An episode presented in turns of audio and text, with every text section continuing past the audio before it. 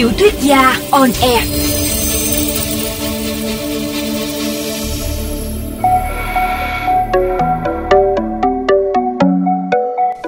Xin chào các bạn thính giả của VOV Giao thông. Tôi là Zili, tác giả của tiểu thuyết trinh thám câu lạc bộ số 7. Chúng ta lại gặp nhau trong chương trình tiểu thuyết gia on air. Trong buổi phát thanh đêm qua, tôi đã đọc xong phần 2 của chương 19. Một việc phát sinh xảy ra là trời mưa to, một sự việc hãn hữu trong dịp thiêng liêng này khiến những người dân mê tín tin rằng ngôi làng sắp gặp đại họa. Mai Thủy Lê được chôn cất trong nghĩa địa trinh nữ theo đúng tục lệ của làng và trưởng làng đã quyết định sẽ làm lễ cầu siêu ở đó vào cuối giờ dần để xin các cô cứu giúp cho qua đại họa. Như vậy, hai người sẽ phải kết thúc công việc đào mộ trái phép vào lúc 4 giờ sáng và chỉ trong vòng 30 phút, Bách đã hoàn tất việc khám nghiệm tử thi, một công việc mà anh chưa bao giờ làm. Chúng ta hãy cùng theo dõi tiếp phần 1 của chương 20 ngay sau đây.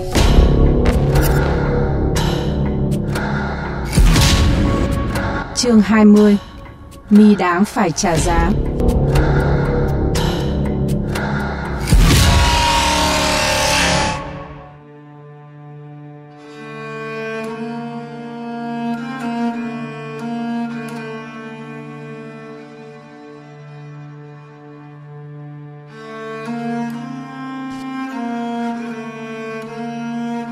Tiết trời đầu đông xe lạnh một cách dễ chịu. Làn sương mỏng bao phủ con đường vắng lặng chen giữa những tòa chung cư còn yên giấc. Và chính sự hư ảo này làm nên một sự tinh khiết đến cô đơn và nao lòng. Bách không chạy mà đi bộ. Anh kiệt sức tới mức không thể đi nhanh hơn được và đang có ý định tìm một chiếc ghế đá để nghỉ tạm. Đã ba đêm liền Bách thức trắng, chưa kể chuyến đi hầu như không nghỉ đến làng vang. Anh mất ngủ kể từ buổi họp đầu tuần khi anh đặt toàn bộ hồ sơ lên mặt bàn và cho những slide đậm nét hiện lên màn hình treo tường. Những bức ảnh chụp cận cảnh tử thi trong quan tài, các tế bào biểu bì bị phân hủy khiến khuôn mặt choán hết một phần bức tường trở nên dị dạng và ma quái. Có lẽ chính điều này đã kích thích đại tá đoàn kỳ hoa trở nên bực dọc ngay từ lúc chưa nghe bất cứ lời thuyết trình nào. Của nợ gì thế này? Đây là kết quả khám nghiệm của tôi, thưa các đồng chí, nạn nhân Mai Thủy Lê. Bách trịnh trọng tuyên bố. Ôi, ông đại tá ôm đầu như không dám nhìn vào màn hình. Nói cho tôi nghe xem cậu đã làm cái gì. Thực ra thì ông muốn hét to cho cả những cư dân đang tản bộ ở bờ hồ bên cạnh cũng phải giật mình. Rằng thì Phan Đăng Bách, anh chống lại lệnh tôi, tự ý đi điều tra một vụ án không thuộc phận sự của anh. Anh không xin được quyết định mà dám khai quật mồ mà trái phép, xâm phạm hài cốt của người đã khuất. Giờ anh ngang nhiên chơi chẽn bày biện tranh ảnh lên màn hình và chuẩn bị thuyết trình những thứ mà tôi biết rằng thậm chí còn không lọt được qua vành tai của một đứa sinh viên học năm thứ nhất nhưng vì cơn xúc động và hưng phấn quá đỗi mà Bách đâm hiểu nhầm ý, anh hùng hồn nói tiếp. Vâng, tôi đã một mình tìm đến làng vang, đã một mình khai quật tử thi của Mai Thủy Lê và phát hiện ra được điều này. Đúng như tôi đã dự đoán, Bách nhấn mạnh từ một mình. Anh chuyển slide sang một bức hình cận cảnh hơn, chi tiết hơn, vì thế mà cũng khủng khiếp hơn. Nó khiến những người có mặt trong phòng họp nôn nao choáng váng như say sóng giữa một buổi sáng đẹp trời. Anh nói tiếp, tử thi của Mai Thủy Lê bị khuyết một chiếc răng cửa và nó đã bị lấy đi sau khi cô ấy bị giết hại, nghĩa là bị vết thương trên ngực trái làm cho tử vong. Ai đã lấy răng của cô ấy? Bách đặt câu hỏi ngừng lại giây lát, nhìn một vòng quanh phòng họp như giáo viên đang chờ trả bài, rồi tự trả lời. Còn ai khác ngoài hai tên mặt quỷ? Đồng chí Bách, chiếc răng này cô ấy có thể bị mất từ trước khi gặp tụi sát nhân. Đại úy Hoàng Minh Tú phản biện kiểu kẻ tung người hứng. Lý do nào khiến anh khẳng định rằng cô ấy đã bị lấy mất răng? Trước khi lên nhà và đối mặt với hai tên sát nhân, Mai Thủy Lê đã gặp gỡ bạn trai, thậm chí họ còn ân ái với nhau. Bách thở dài, cô ấy là một cô gái nhan sắc. Ở đây có ai nghĩ rằng phụ nữ trẻ, mà đặc biệt lại là người giữ gìn nhan sắc như Mai Thủy Lê, lại sẵn sàng hẹn gặp bạn trai khi đang mất một chiếc răng cửa. Tôi đã xác nhận điều này với cậu Nguyễn Minh Đạt là bạn trai của Thủy Lê. Cả cha mẹ cô ấy và bạn bè cùng lớp học ở giảng đường buổi chiều hôm đó tất cả đều khẳng định rằng hàm răng cô ấy vẫn đều đặn cho đến lần cuối cùng họ nhìn thấy cô gái. Bởi nếu cô ấy mất một chiếc răng cửa thì không ai là không nhận ra ngay điều đó. Tuy nhiên, các bác sĩ pháp y của chúng ta đã bỏ qua chi tiết này, hay đúng hơn là không hề khám nghiệm hàm răng của cô ấy, vì còn mãi tập trung vào vết thương gây tử vong trên ngực trái. Họ đã làm đủ thứ, truy tìm dấu vết tự vệ, đo thân nhiệt, đo nồng độ cồn, đo kích thước vết thương, xác minh hung khí sát thương, tất cả mọi việc đều được tiến hành một cách chuyên nghiệp, khoa học và tỉ mỉ, trừ chứng cứ quan trọng nhất thì lại bỏ qua. Và khi bị chúng ta chỉ trích, là chúng ta chỉ trích chứ báo chí đâu có biết chuyện này để mà phàn nàn.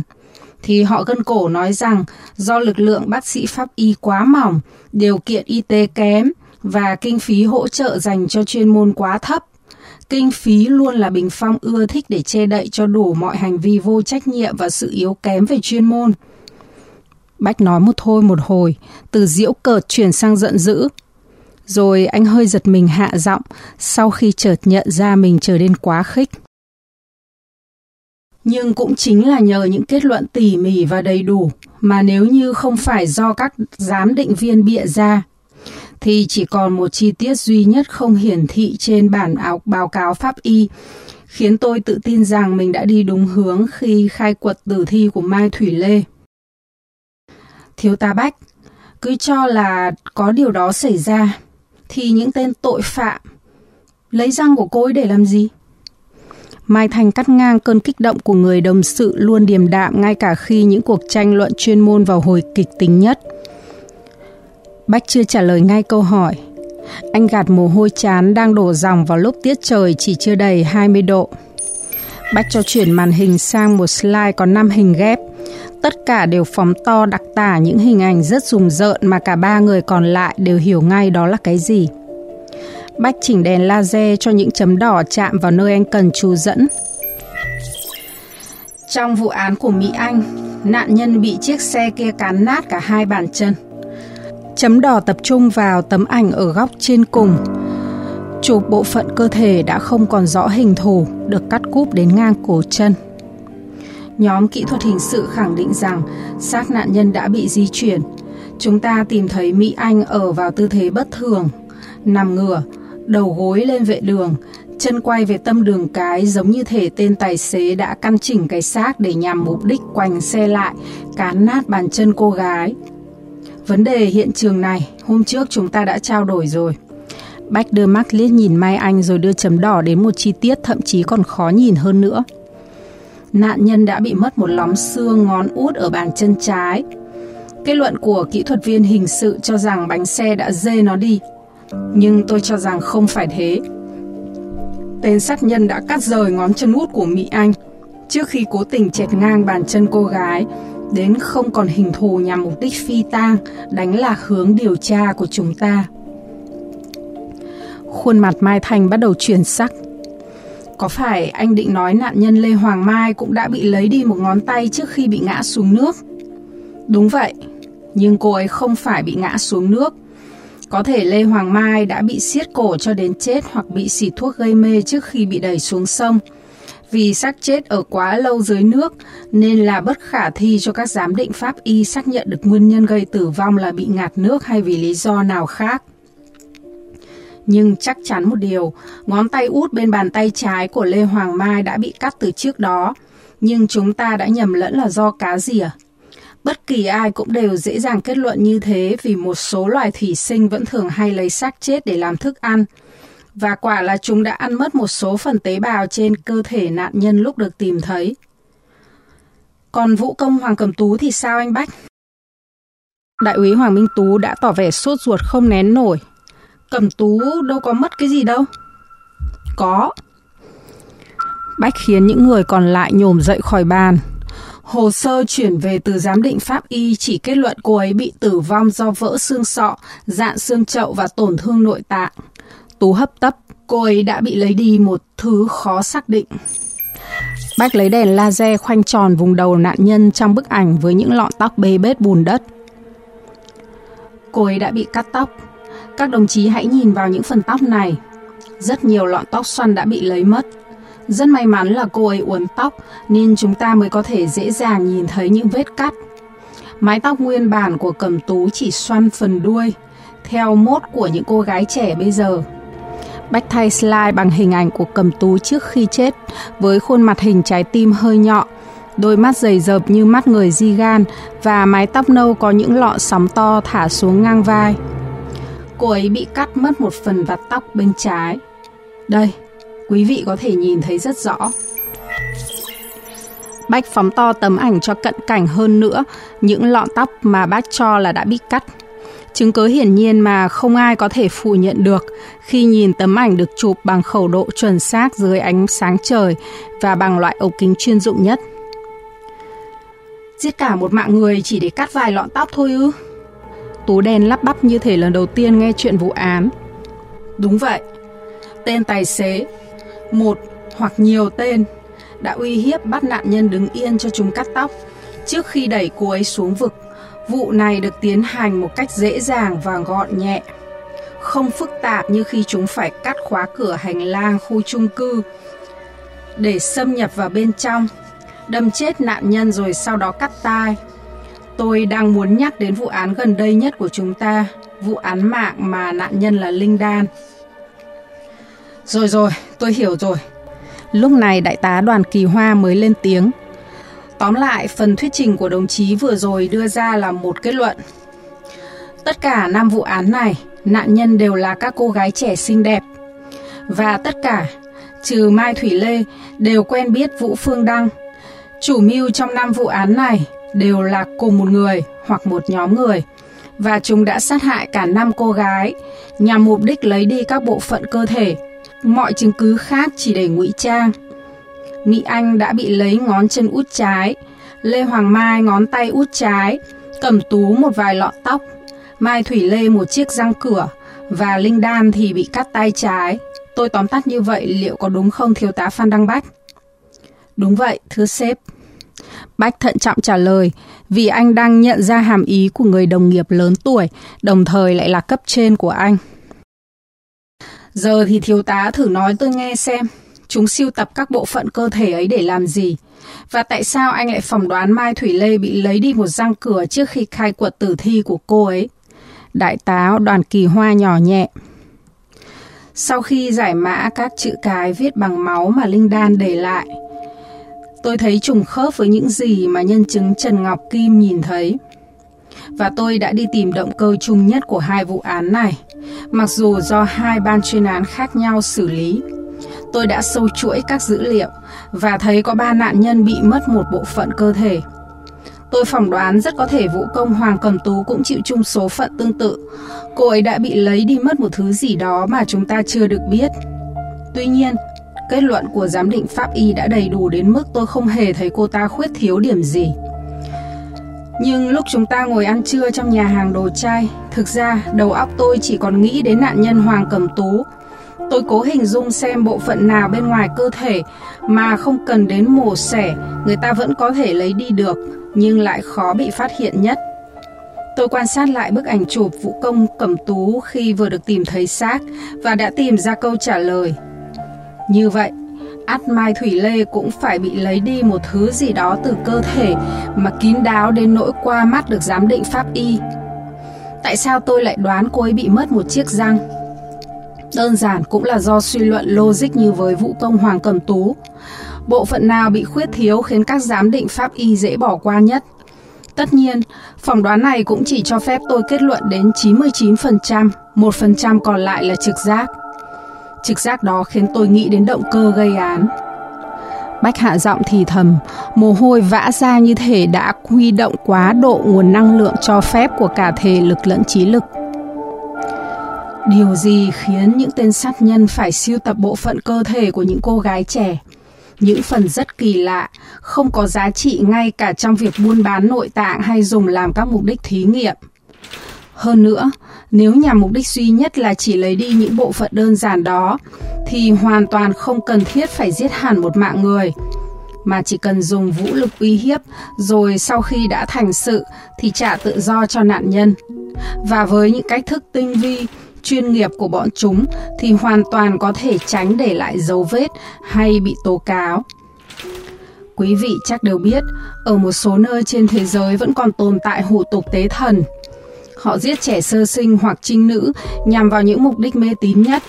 Truyền thống này cũng đã vô cùng dã man, nhưng sẽ man dợ hơn nếu sát hại nhiều trinh nữ cùng lúc nhằm tìm kiếm các bộ phận cơ thể người, từ đó hình thành nên một trinh nữ mới từ những linh hồn thanh khiết để tế lễ thần linh.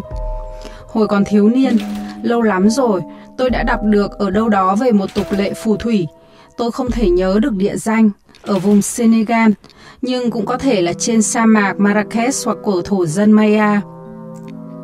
Các phù thủy quỷ ám tạo nên một hình nhân thế mạng bằng dơm khô tẩm máu tươi, sau đó treo lên hình nhân bảy bộ phận cơ thể quan trọng nhất, cấu thành một trinh nữ, và cuối cùng chờ đúng ngày trăng tròn, lúc 12 giờ đêm mới đem treo hình nhân đó trên cây, mà phải là một cái cây đã chết khô, rồi đốt cháy cả cây lẫn hình nhân để trao đổi điều kiện với quỷ dữ.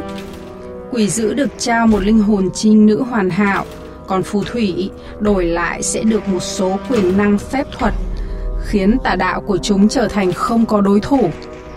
Có thể đây là một truyền thuyết phổ biến để làm chuyện đêm khuya dọa nạt trẻ con.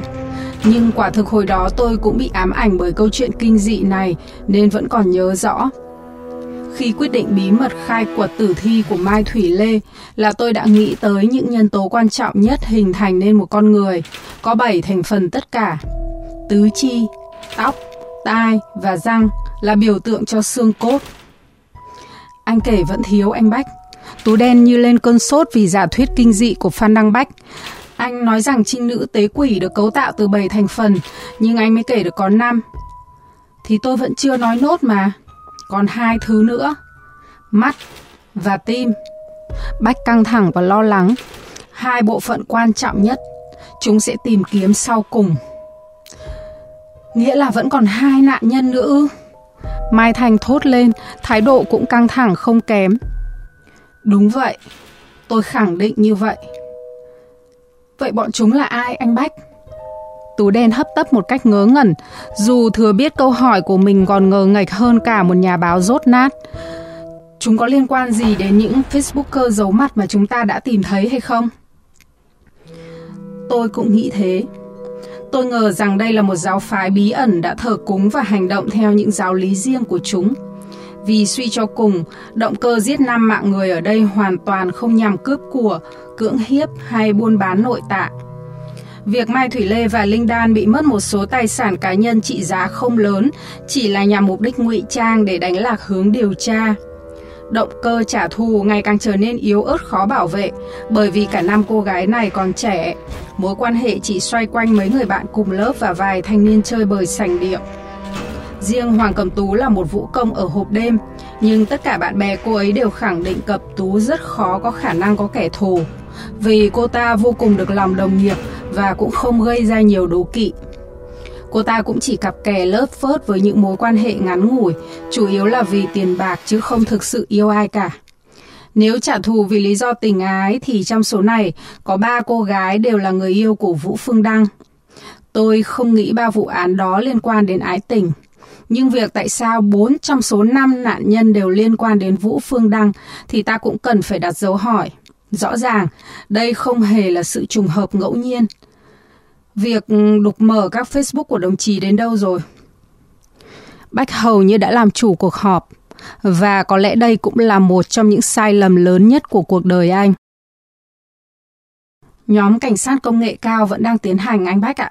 Tiến độ của họ chậm quá. Tôi hy vọng đầu tuần sau chúng ta sẽ có kết luận.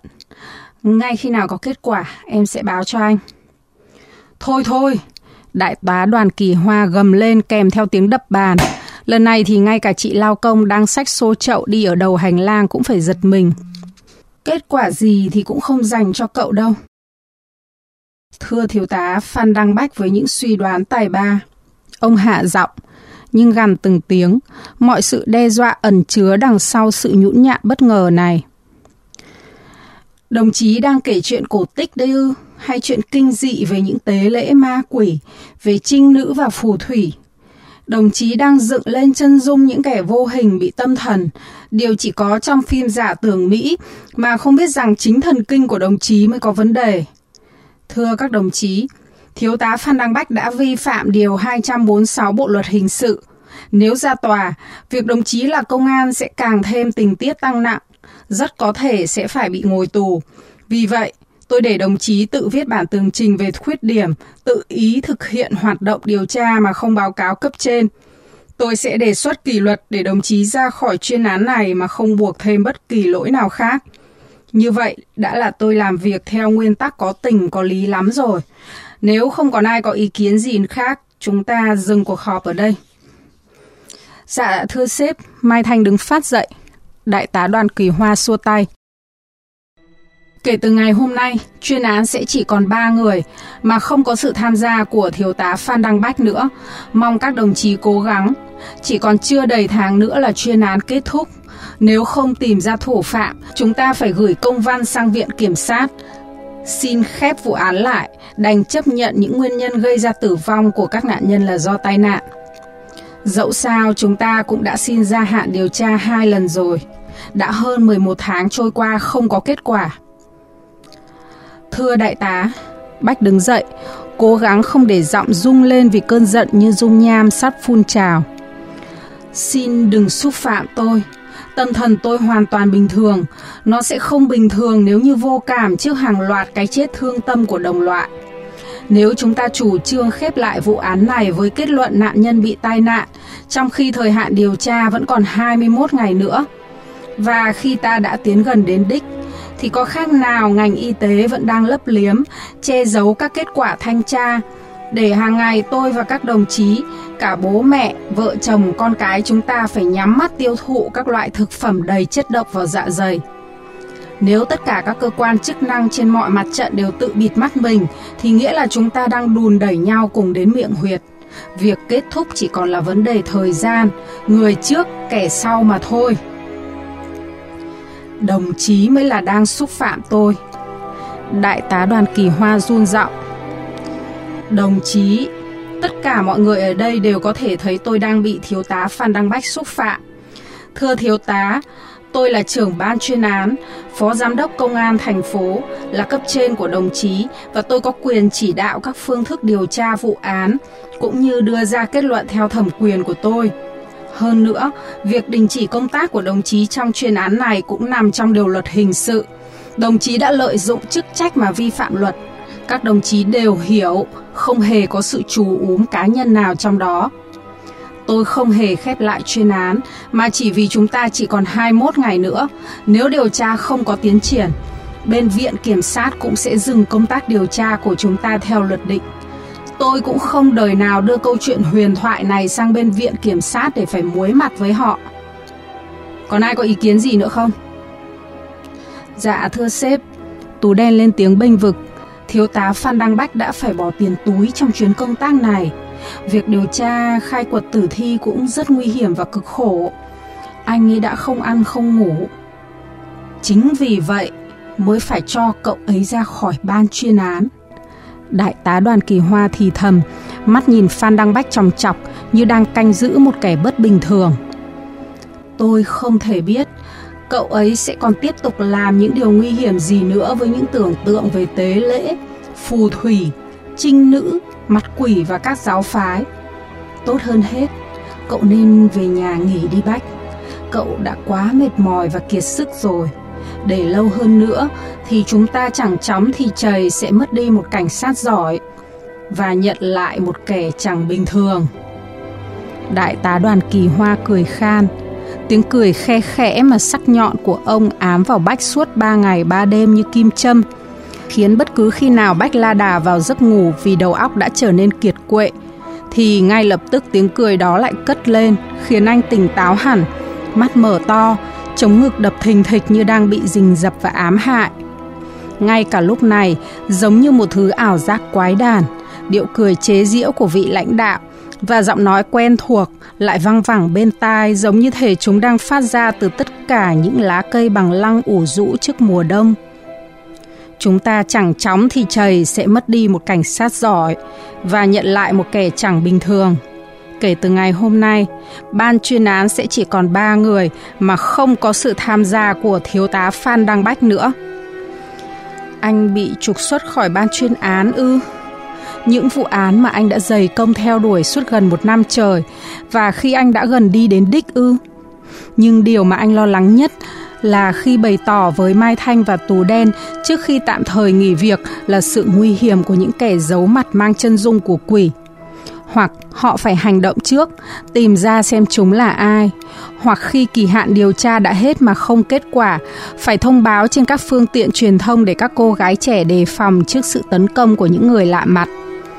Tuy nhiên, điều thứ hai thì ngay cả Bách cũng hiểu là không thể được – có không dưới 10 lý do để anh tự khẳng định là bất khả thi. Vẫn còn hai cô gái nữa là mục tiêu của những tên ác quỷ đang nhẩn nhơ trong thành phố. Và Bách thì phải ngồi ngắm cây cối trong một ngày thiên hạ bắt đầu chuẩn bị ngược xuôi với các áp lực công việc.